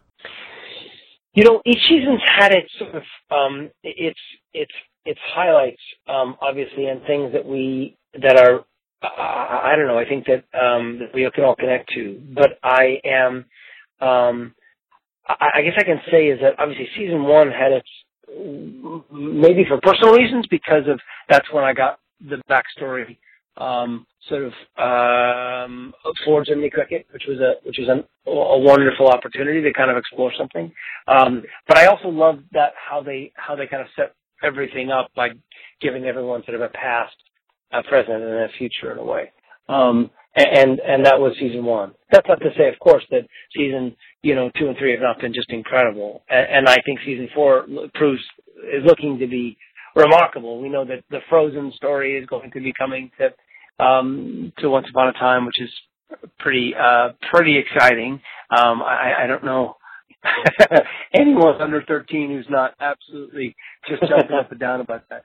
And um, and I have um, a um, uh, you know a, a good feeling that they'll be able to be doing this Once Upon a Time thing for for uh, for for years to come. You know, I see it, uh, you know, extending for a variety of different seasons. There's so many different twists and turns. And at the end of each season, I swear, every time you feel that, okay, well, how are they going to make uh, the villains baddies once again? There's always a twist that puts them right back where you need to go so you can start all over again. And uh, I, I, guess with that, you know, everybody loves Once Upon a Time. I mean, it's fantastic. And everybody loves, you know, the role of Archie and Jiminy Cricket. And I guess aside from that, though, you're doing many other things too. And you also have Murder in the First, which is a TV series series that you're part of as well. I guess uh, what's more about that? Yeah, Murder in the First is a new show that um, I'm uh, a regular on, and this is a um, TNT show that's currently on um, uh, premiering every week through the summer. Um, it's got an incredible cast. Uh, well, Steven Bochco is the executive producer, so a man with uh, obviously quite the pedigree with you know, some incredible shows, including NYPD Blue and Hill Street Blues and LA Law.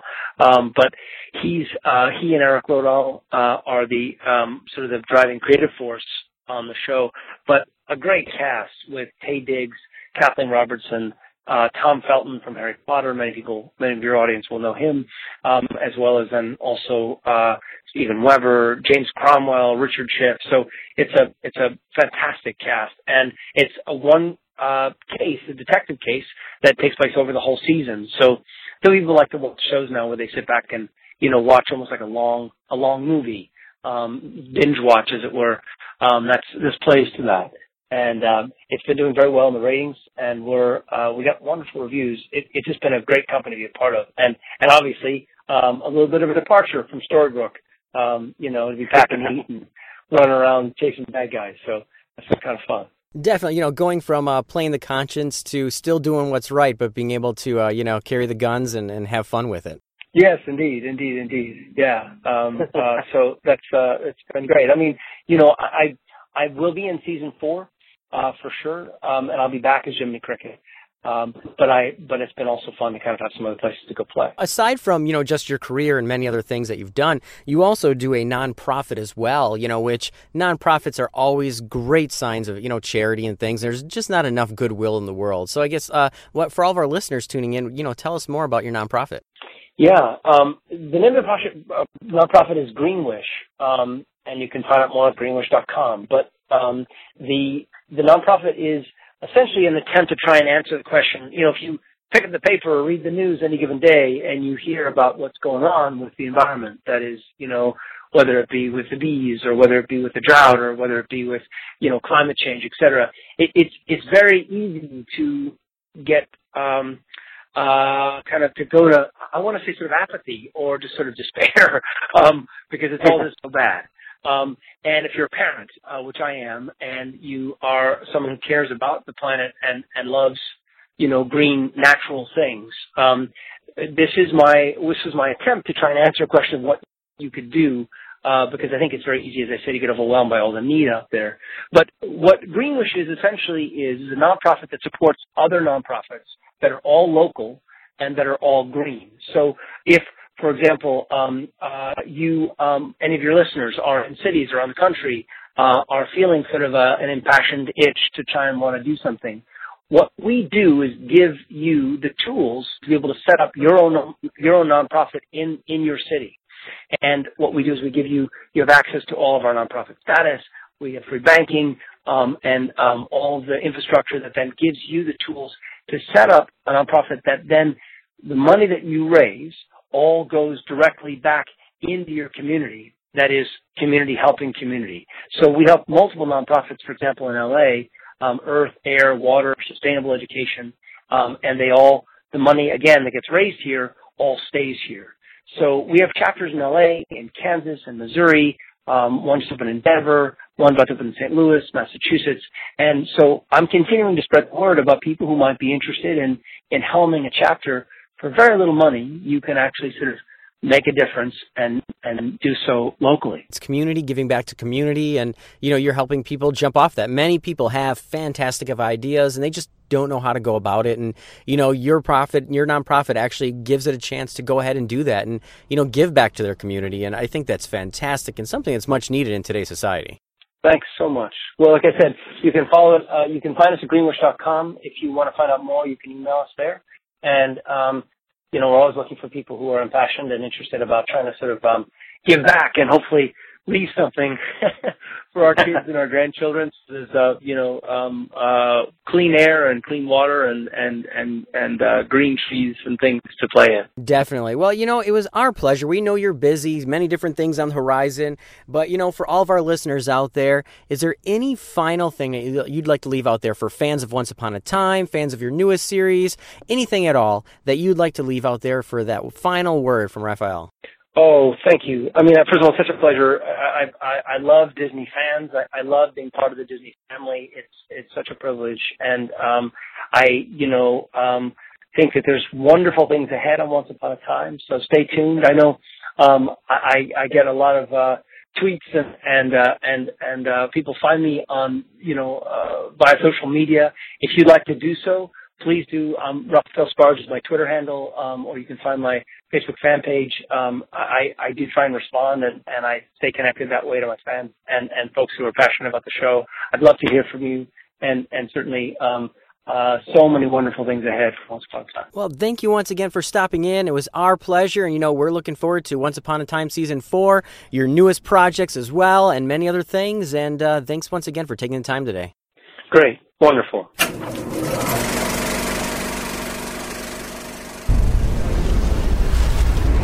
This September, winter comes early.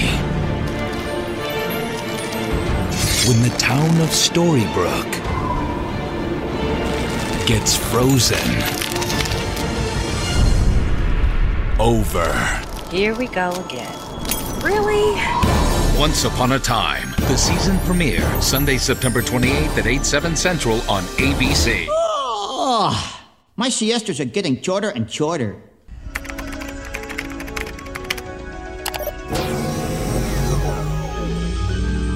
Required voice identification. EC82. Confirmed.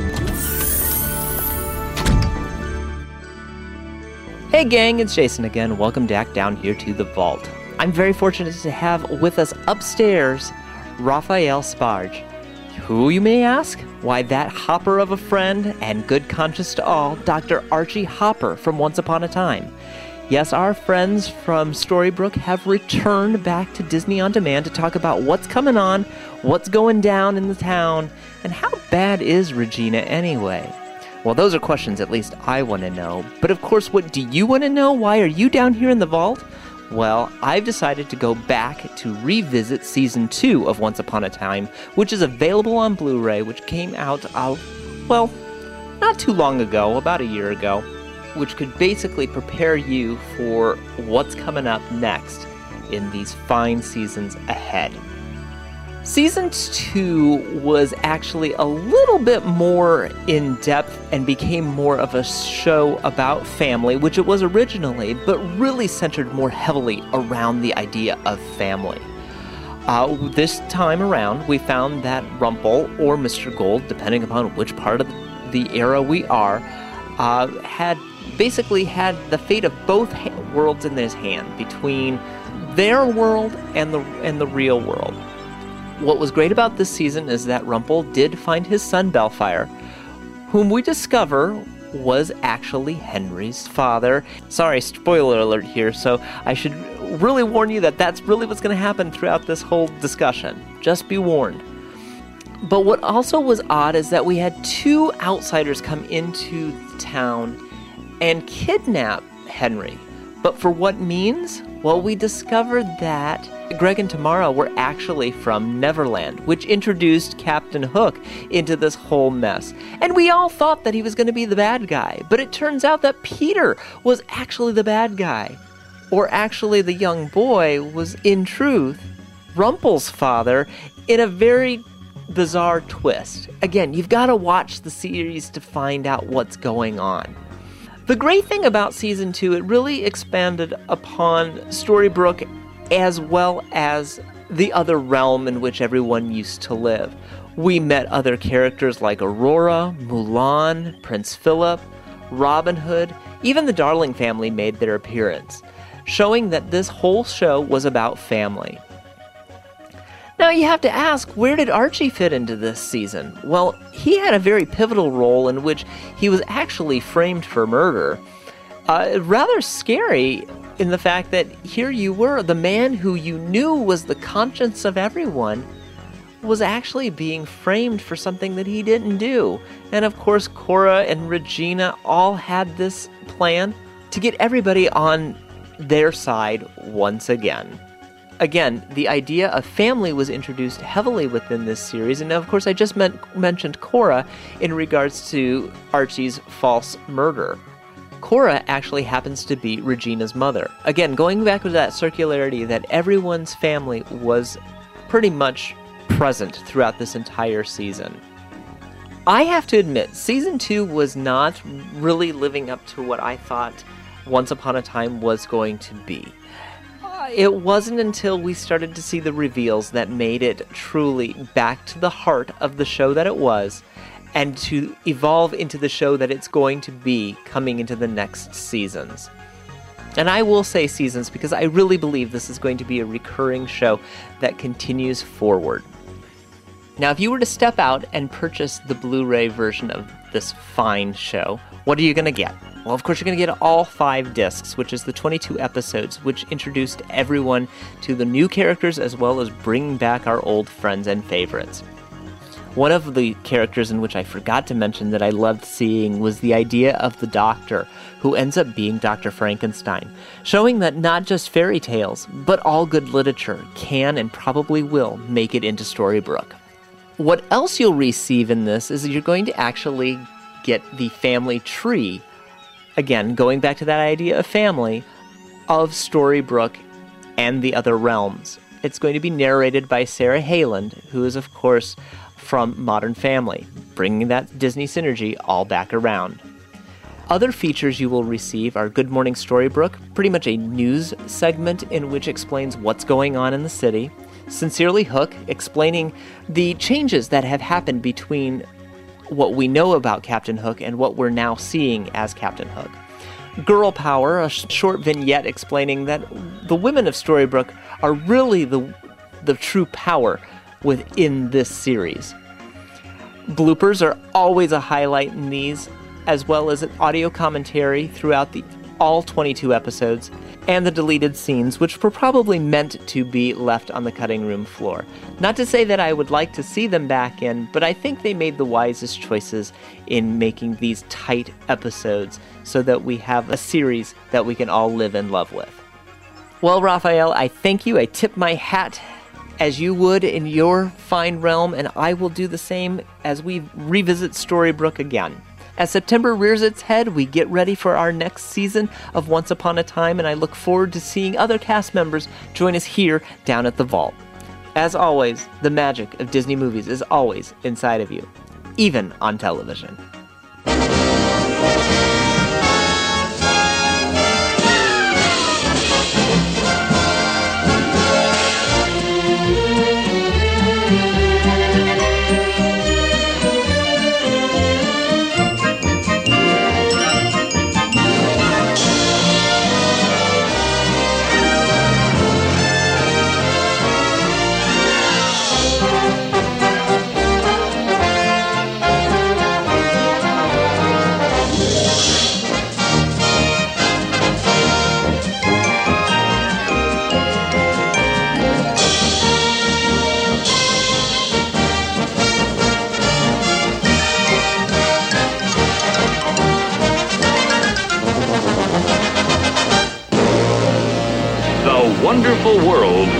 Disney. Hi, everybody. This is Pat Carroll. I am so glad you're listening to Disney on Demand. And as Ursula would say, life's full of tough choices, isn't it?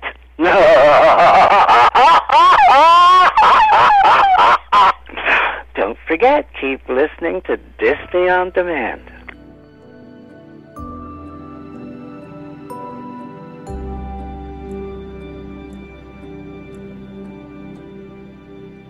Hey there, D-heads.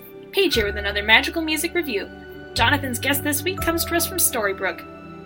Or the Enchanted Forest, depending on who you ask. We have Raphael Spargin today, who is known as Archie or Jiminy Cricket from the hit ABC drama Once Upon a Time. Once is heading into its fourth season on September 28th. Since its beginning, it's been widely popular and praised for its characters, stories, costumes, sets, and music. The music for the show is composed by Mark Isham. Mr. Isham's credits include Miracle, Eight Below, Dolphin Tale, The Lucky One, October Sky, 42, and countless others. At this point, ABC Studios has released the first two season scores from Intrada Records, no doubt with season 3 on the release calendar. We will be focusing on season 1 this week. Now, let's load up into Emma's Bug, or if your taste runs more to horse drawn carriages, that works too, and head off to the Enchanted Forest and Storybrooke, Maine to take a look at the musical from the first season of Once Upon a Time.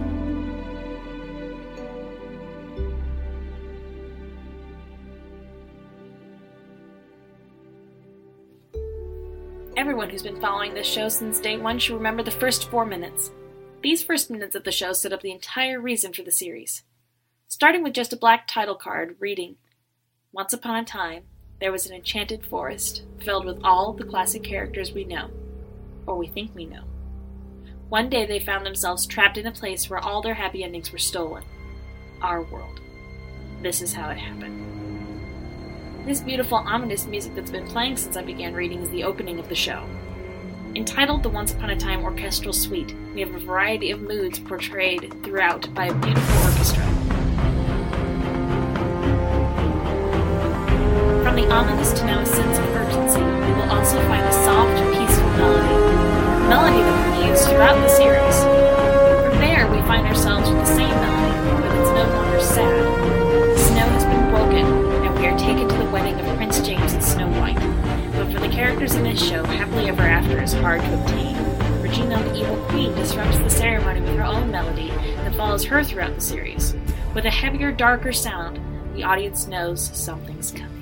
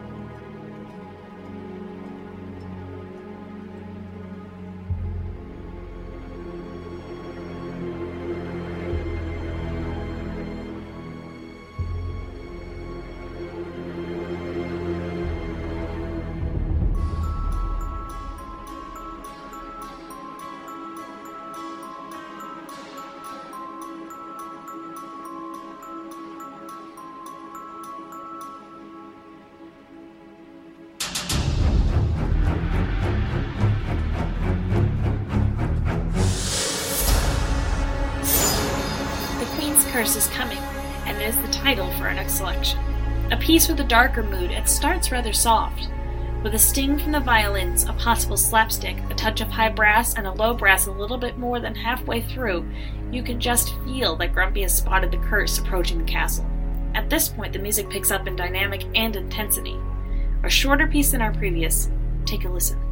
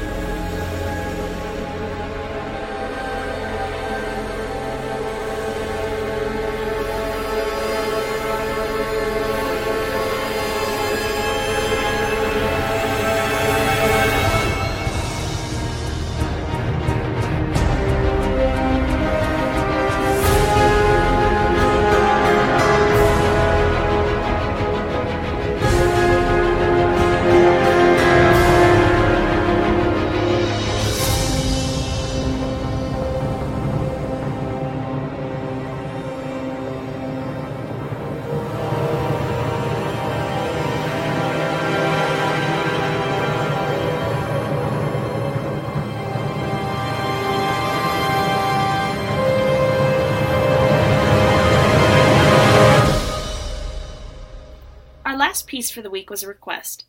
One of the central and most popular characters of the show is Rumpelstiltskin. A complex character with many faces, Rumple has struggled with everything from heartbreaking loss to power to love.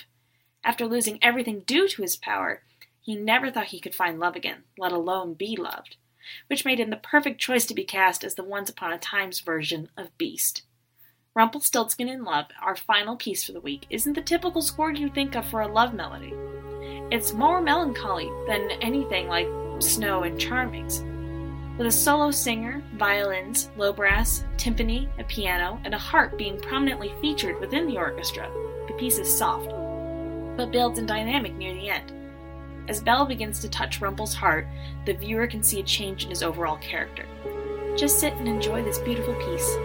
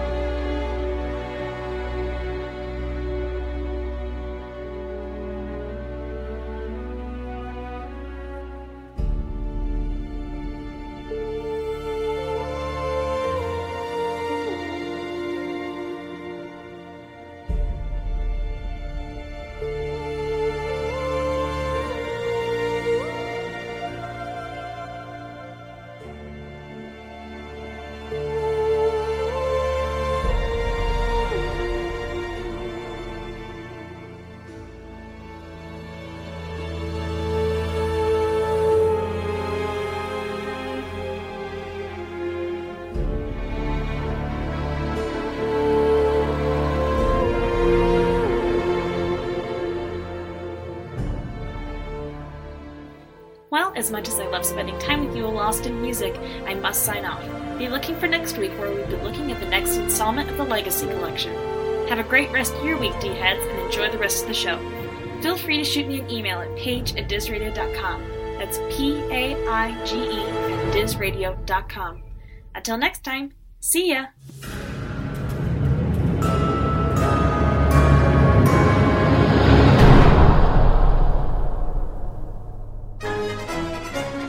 Right, all of you D heads, I am back, and we had one heck of a show here this week. Super jam packed, tons of the D team, tons of news, and I want to extend a very special thank you once again to our special guest, Raphael Sbarge, for stopping in here at the show. We love you on Once Upon a Time, playing Doc Hopper, as well as Jiminy Cricket and all the other things. We're looking forward to seeing you all over video games, voice work, television, and of course, season four of Once Upon a Time. Thank you once again for stopping in and taking those moments out of your busy schedule to chat with all of us here at the show. I'd also like to thank the D team. Yes, I'd like to thank Erin, Paige, Nathan, Lexi, Caitlin, and Jason. All for stopping in here this week. Without the D team, you'd have nothing more than me rambling on week in and week out. And remember to connect up with the D team directly on our D team page, found officially on the website.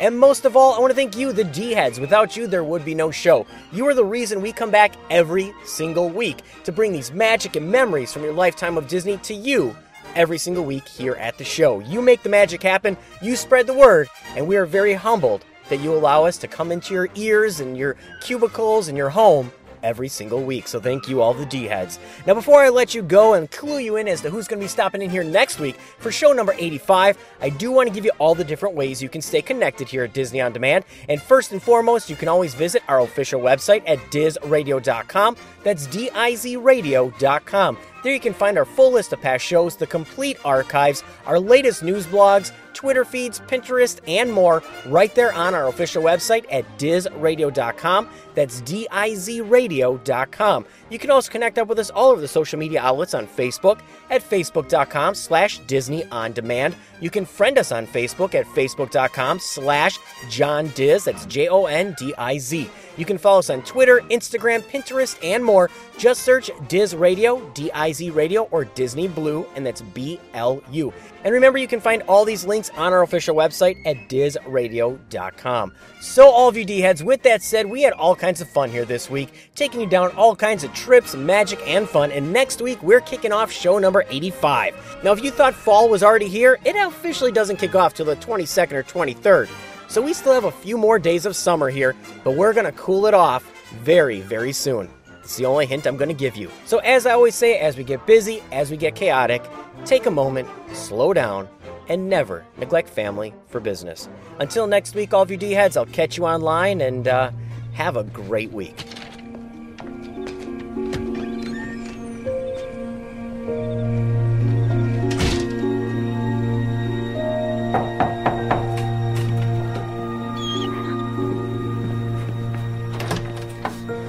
I know it's late, but I was hoping we can talk. Sure. Come on in.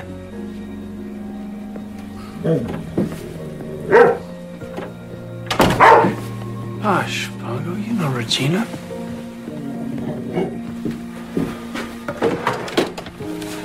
I know how hard it is. Real change can often be a struggle. I couldn't agree more. Regina, is there something?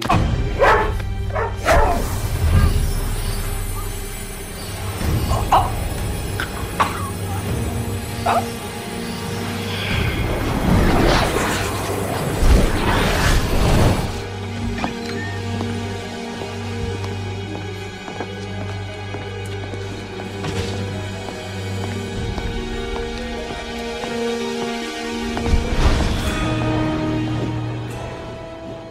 Thank you for tuning in to Disney Blu's Disney on Demand. The content and thoughts expressed are those of the show and not the Disney Company. Now go on and relive the magic, memories, and appreciation from your lifetime of Disney.